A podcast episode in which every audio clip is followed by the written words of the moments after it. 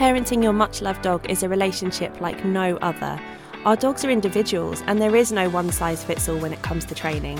Hi, I'm Dr. Holly Tett, professional dog trainer and clinical psychologist, and each week on Letters from Your Dog, we'll look at understanding specific dog training questions and struggles from your dog's point of view. Thanks for being here. Let's get to the episode. Hi there, and welcome back to the Letters from Your Dog podcast. This is episode number 19.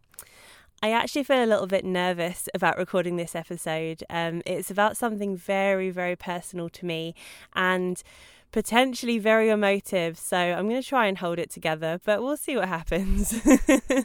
so, at the time of recording this podcast, and actually by the time it airs, it will be almost a full year since I nearly lost my very, very dear dog, Riggs. He is a dog who I've spoken about a lot on this podcast. He is a dog who anyone who's in my programs and courses and Facebook groups will know very, very well. He is my seven year old boy had him since he was about six months old. All of the difficulties in the world, um, and we're now at a place where things are just much, much better. However, this time last year we had a very, very harrowing experience, and I wanted to talk about it with you today because I learned a lot from the experience, both personally and also in terms of being a pet parent and what it means to be a pet parent, and actually how you can think about preparing yourself for when the absolute unspeakable happens with your animals. So, I wanted to share some of those tips and insights and things that I did that, although it was an awful situation, really helped and actually made things more bearable in the hope that hopefully you never are, but if you are ever in such a situation, that you'll be able to remember some of these things and they'll be able to help you. Okay, so I'm not going to go into all the gory, harrowing details, but I will just give you a brief description of what happened. So, Riggs had been his normal self. There were no signs of anything odd. He did have um, a, a, problem with a couple of his feet. He would be a little bit lame sometimes. Um, and we went to the vet. We had some biopsies done because his nails looked a little bit strange. And he was diagnosed with a autoimmune condition, which is a very long name, which I won't attempt to pronounce. Um, but it's basically a condition that destroys the nail beds of the feet. Now, some dogs have it very severe. Riggs wasn't that bad. He had some vitamin treatment and things were much, much better. So on the odd occasion where he was a little bit lame on his feet and his nails did look very nasty, I must admit, I kind of put it down to that. We had a few tests and things done, bloods came back normal, just sort of keeping an eye on things. So he had been out the day before. I had a lovely video of him playing with one of my other dogs. We are doing some training in the park. And then that evening, he just was off his dinner. Now, Riggs is half Labrador, half Staffy, and food is life. Honestly, he would eat absolutely anything you gave him. He's an absolute gannet. One of those dogs that I think if, let's say, that he was left alone and the food delivery came, he'd probably eat the entire bag. So yeah, that's that's kind of what we're dealing with. And he didn't want his dinner, and I thought that's very strange. But more than that, he was a bit lethargic. He was again limping a little bit on his back leg, and I was thinking, this is this is odd. Um, went out into the garden, a little bit of diarrhea. Again, I was thinking, mm, I'm definitely a little bit concerned by this. Kept an eye on him. This was about, I don't know, eight o'clock at night. Next morning, very strangely, so he always sleeps on the bed with me, and I woke up in the morning and he wasn't there. And I was like, Where's Riggs? And I thought maybe he'd gone to get a drink or something. And he was asleep on the floor in the kitchen. Now he's got beds in every room. He's got my bed. That's very strange behaviour. So I was like, mm, something's not right here. And I just had that gut feeling because often when our dogs are a little bit off, maybe they're sick or they have diarrhea, we might leave it a day or two. I just felt like I didn't want to leave it. So took him into the vets, did a few tests, couldn't really see if anything, thought maybe he'd eaten something. No, nothing too worrying, sent him home. Long story short, within 24 hours, Riggs had completely lost the use of his legs. He couldn't support his own weight. He fell over trying to go outside to go to the toilet um, and just, you know, weed where he was lying. Um, he was at panting like crazy. He was crying. He was in obvious pain. Um, so he went, obviously, of course, back into the vets. They had him on fluids. They thought that there was some kind of spinal issue, although there was no obvious trauma that I'd seen. But of course, that's not always an indicator. Spinal injuries can occur in all kinds of weird and wonderful ways. Um, so did loads of fluids. He perked right back up. He was walking again, thinking, mm, this is very, very strange. So my vet said, look, let's get you a referral for the specialist centre and um, we'll get an MRI done anyway because even though he's feeling better, that's very odd behaviour, and we want to make we want to figure out what's going on. So we sort of took him home, thinking, yeah, you know, things are much better. Anyway, within a couple of hours, things were not better. Um, and he ended up being in intensive care for nearly a week in the end. Um, he we very nearly lost him, so his heart rate was absolutely through the roof. His potassium levels were through the roof, which causes strain on the heart. His kidney levels were atrocious and barely functioning. Um, he had to be in an oxygen tent. He had to be hooked up to some life support machines. He was in a very very bad way. Um, thankfully at the um, intensive care at the emergency vet, they were the most incredible, incredible team in the world. And they figured out that it was something called Addison's disease. And what was happening was he was in an Addisonian crisis. This is something that can happen to people and to all kinds of different animals. Um, it's not something we could have known about. It's not something we could have prepared for. It's not something that we did wrong. It's genetic and it just happened to trigger at that age.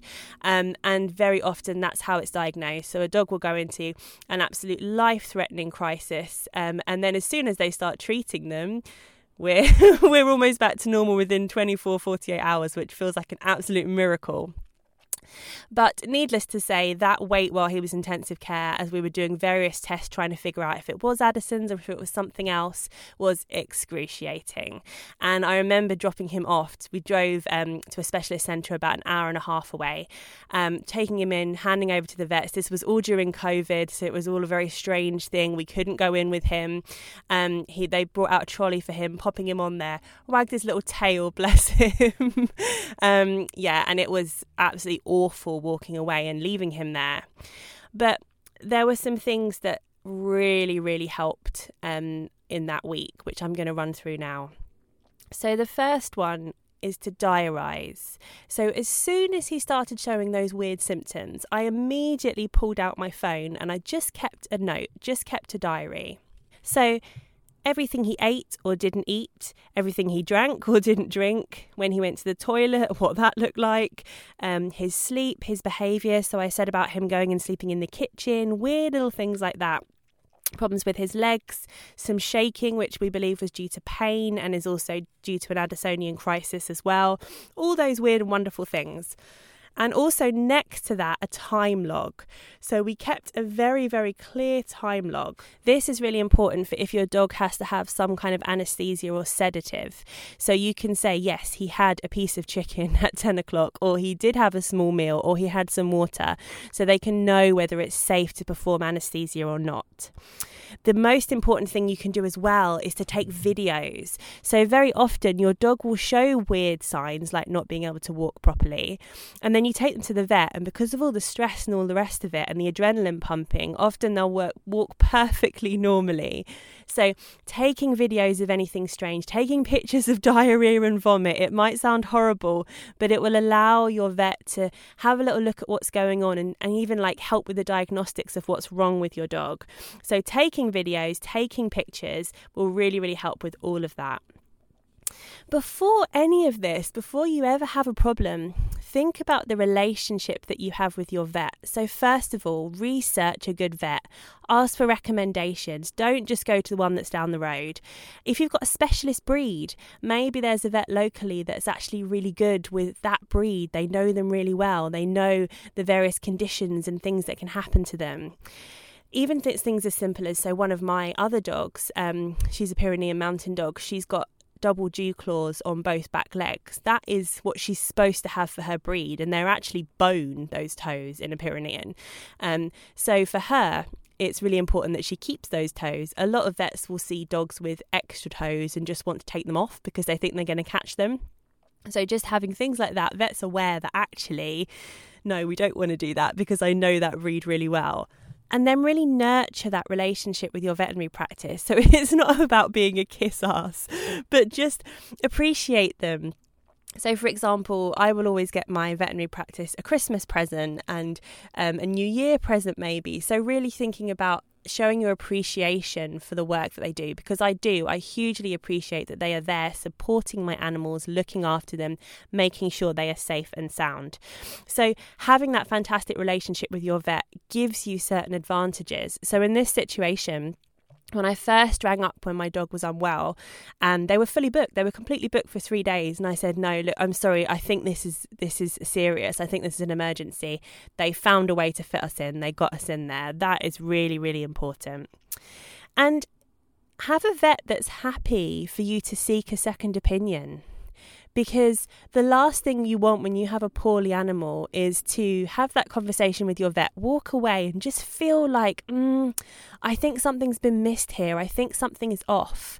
You want to have a vet that's comfortable to say, yeah, sure, let me bring my colleague in, or let's ask someone from another practice to come in and give their opinion as well. That's so important, having a vet that you feel comfortable enough with and enable yourself to challenge them a little bit me when I'm working as a human psychologist, if someone were to say to me, mm, I'm not sure that's quite right, can we ask someone else? I'd say absolutely, because that will then help us. We'll have two people's opinions and we can find the best care for you.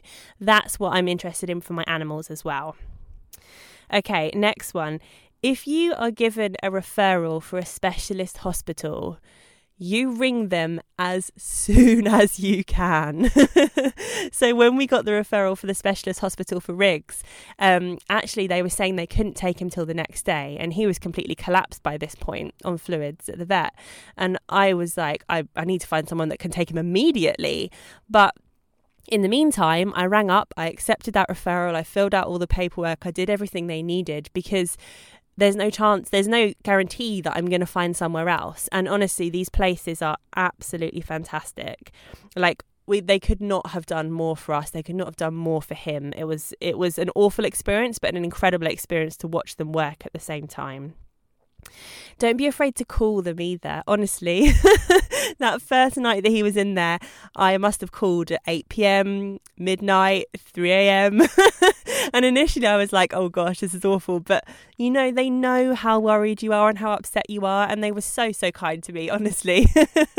um, I was just like, is he okay? Is he okay? You know, as okay, okay as you possibly can be in that situation. But that's what they're there for. They're there to help support you with that. So don't be afraid to make those calls if you need to. So, the idea of the specialist veterinary centres is they're just tailor made for situations like this. So, despite the fact that it was COVID, um, they had the they have massive spacious kennels, so veterinary nurses and caretakers can get in and cuddle your dog and comfort them. Um, they have a whole team of specialists, so oncologists, neurologists, internal medicine, dermatologists. So, for example, my dog had an abdominal scan, and it was looked at by all of these specialties. So, someone could come along and say, "Nope, not me," "Oh, no, not me," until we found the one that was the right person, which in his case was internal medicine. Next thing is writing down your questions. So, if you've ever been in this kind of situation, it's so high stress that you get to actually finally talk with the vet and you've forgotten everything that you wanted to ask. So, as questions pop into your head throughout the day, write them down, put them on your phone, have them close by so you can ask them. And exactly the same with the answers. so, when you get your answers to your questions, write those down too, because otherwise you'll have a 30 minute conversation with the vet, hang up the phone, and you'll be like, hang on, what did they say? so, just remember a stressed brain is not thinking and processing information in the same way as your brain normally would. So write your questions down, write your answers down. I'm going to move back in time a little bit now. So, thinking about some of your preparatory work should you ever be in such a situation. So, the first one is crate training. Now, you all will probably have heard my views on crate training many times. We've got podcast episodes on crate training. We're not talking about just using the crate for your dog sleeping at night.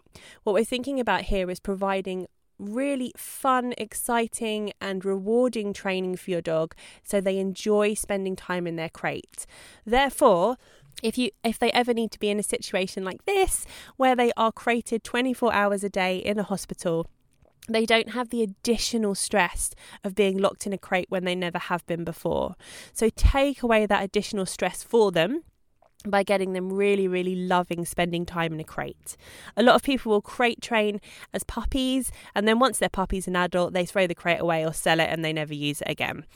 For me, my dogs don't spend any amount of time in their crates, but once in a while I'll pop them in overnight or I'll pop them in for a couple of hours with a chew, and they, they're absolutely fine with it because they've had that fun training to begin with. And it means when we were in this situation, Riggs didn't have that additional stress of having to cope with the crate as well.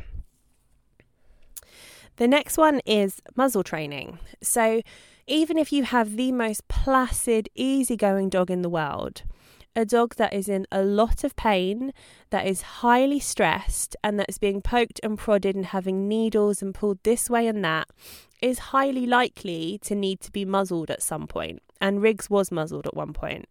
So think about it this way if you can remember if you've ever been in serious pain like for me personally i had a car accident years ago and broke my back and i have never felt pain like that that was absolutely excruciating I, I could have done anything in that moment, to be honest. It hurt so much that I wasn't in my right mind. And that's exactly the same for your dog. So, muzzle training is easy, it's fun, it can make it really exciting for your dog. You can start off by getting them to stick their nose in a measuring jug, in a plastic cone, in a rolled up bit of A4 paper, get them to hold it in there for a few seconds, then transfer it over to using an actual muzzle. Again, make that fun and exciting and a nice experience for your dog so that they don't use their extra energy when they're really unwell, desperately trying to pull that muzzle off their face. That's not what we want them using their energy for in that situation. Okay, the next one is thinking about handling. So often we'll take our dogs to puppy class and we'll do a little bit of handling work. So touching their paws, touching their teeth, looking in their ears, that kind of thing. And then they get to about, sort of, I don't know, five, six months old and we just don't really do it ever again keep that training up. So keep up the training where your dog likes being handled, likes being held, likes being touched. So don't forget that when they are in that veterinary situation, it's not a gentle little kind of look in the ear. They might need to be restrained. They might need to have their paw very firmly held while we put an IV in there, that kind of thing. They might need to be shaved. All those different things that are very strange experiences for your dog if you've never had them. So, whilst Riggs was in hospital, I had a new puppy at the time, or newish puppy. I think she was about six months old. And I was at home with her practicing. So, I would hold the side of her face, not hard, but firmly for a couple of seconds, praise her, and then give her a treat in position, and then throw a treat away for her to get, take the pressure off.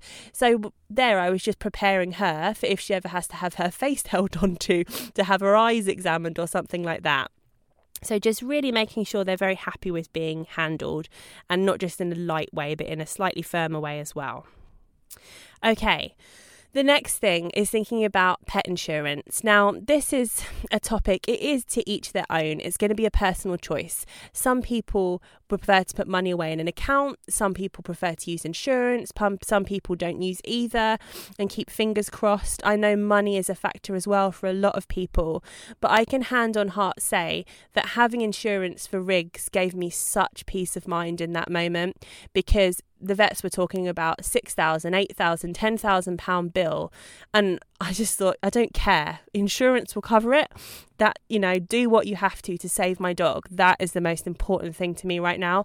I would hate for anyone to be in a position where they have to make a life or death decision when it comes to care for their dog because of a monetary situation, and that is the reality for a lot of people. So, if you are in a position to get insurance or to put money aside each month to be able to help your dog in that situation, then I would absolutely recommend that you do that. Okay. So, finally, I just want to talk about some support for you because we've talked all about how we can help our dogs, how we can prepare them for these situa- situations, the kind of things that will help them when they're recovering, all that kind of thing. Um, and just on the, the note of recovery, really let your dog take their time with that. That's such an experience. I remember when I picked Riggs up in my mind, I had this this image in my mind of this wonderful reunion where he would rush across the car park into my arms. In reality, he was sniffing around. He looked at me, wagged his tail, and then he was like, I just want to get in the car. He was pretty traumatized, to be honest. So we took a good few weeks to get him back to doing his daily kind of activities. So there were no walks for a good couple of weeks. There were very, very short little nice, relaxed, sniffy training sessions, nothing too heavy at all, and just kind of taking it by at his time and his pace, really. Okay, so thinking about you, take the support. I'm someone who very much I'm very independent. I like to get things in order on my own. I find it really hard to to tell people when I need help. But to be honest, in that situation, I needed it, and I was able to reach out to my friends, to family, and to get support, and um, to be able to call people at midnight and say, like, I don't even know if he's going to make it. This is horrendous, and to be able to to lean on people in that time. Um, and along with that, to actually take the time to look after yourself if you're ever in this situation. Because again, I'm someone that needs to be very productive all the time, got a to do list of 89 things, I need to get through it. Um, and my mind was all over the place, nearly crashed my car twice. so just taking a second to just take some time and realize that actually, when you're very, very stressed and very, very worried, you just can't function in the same way. So, I suppose the last thing I wanted to touch upon here is actually a, the blessing that this gave me. So, it was awful, and I would never ever want to go through it ever again, or for him to go through it ever again. But in all honesty, this phrase kept coming into my head. It's something I heard years ago, and it's the degree to which you love is the degree to which you feel pain. And that could not have been truer in this situation. Like, I was beside myself with worry for him. And now I am so, so grateful that I have him in my life, honestly. Like, it's often I don't know you're in a bad situation you kind of you start bargaining don't you? You're like oh gosh if this can just work out then I will never ever take things for granted ever again. And then usually within a week you've completely forgotten about it. Well I'm guilty of that in a lot of situations but not in this one. Every single day I wake up I tell that dog I love him. I did that anyway let's be honest but I say it more. I take time just to sit with him to be with him to spend quality time together. It's not just about quick I need to take you for a walk because I've got to rush out. Well, actually, let me get up half an hour earlier and take you on a fun, enjoyable, enriching walk. Let us enjoy the moments that we have because they're not with us for long enough. And he was almost taken away far, far too soon. Probably hear my voice cracking even thinking about it. Um, and I'm glad that he's still with us. We got very, very lucky. But honestly, enjoy your dogs, enjoy them today, enjoy them for all of the difficulties and all the challenges, um, and just do take that time to be a little bit prepared in the event that you ever are in such a situation. Hopefully, you aren't. Um, but I hope it's helpful to share some of those kind of tips and uh, and guidance with you. All right, everybody, take care. Bye. Hi again. If you would like some more support with your dog training, do feel welcome to come and join our free Facebook group, Pesky Pooch Dog Training Support, where you can get exactly that dog training support and your questions answered. I will drop the link in the show notes. Take care.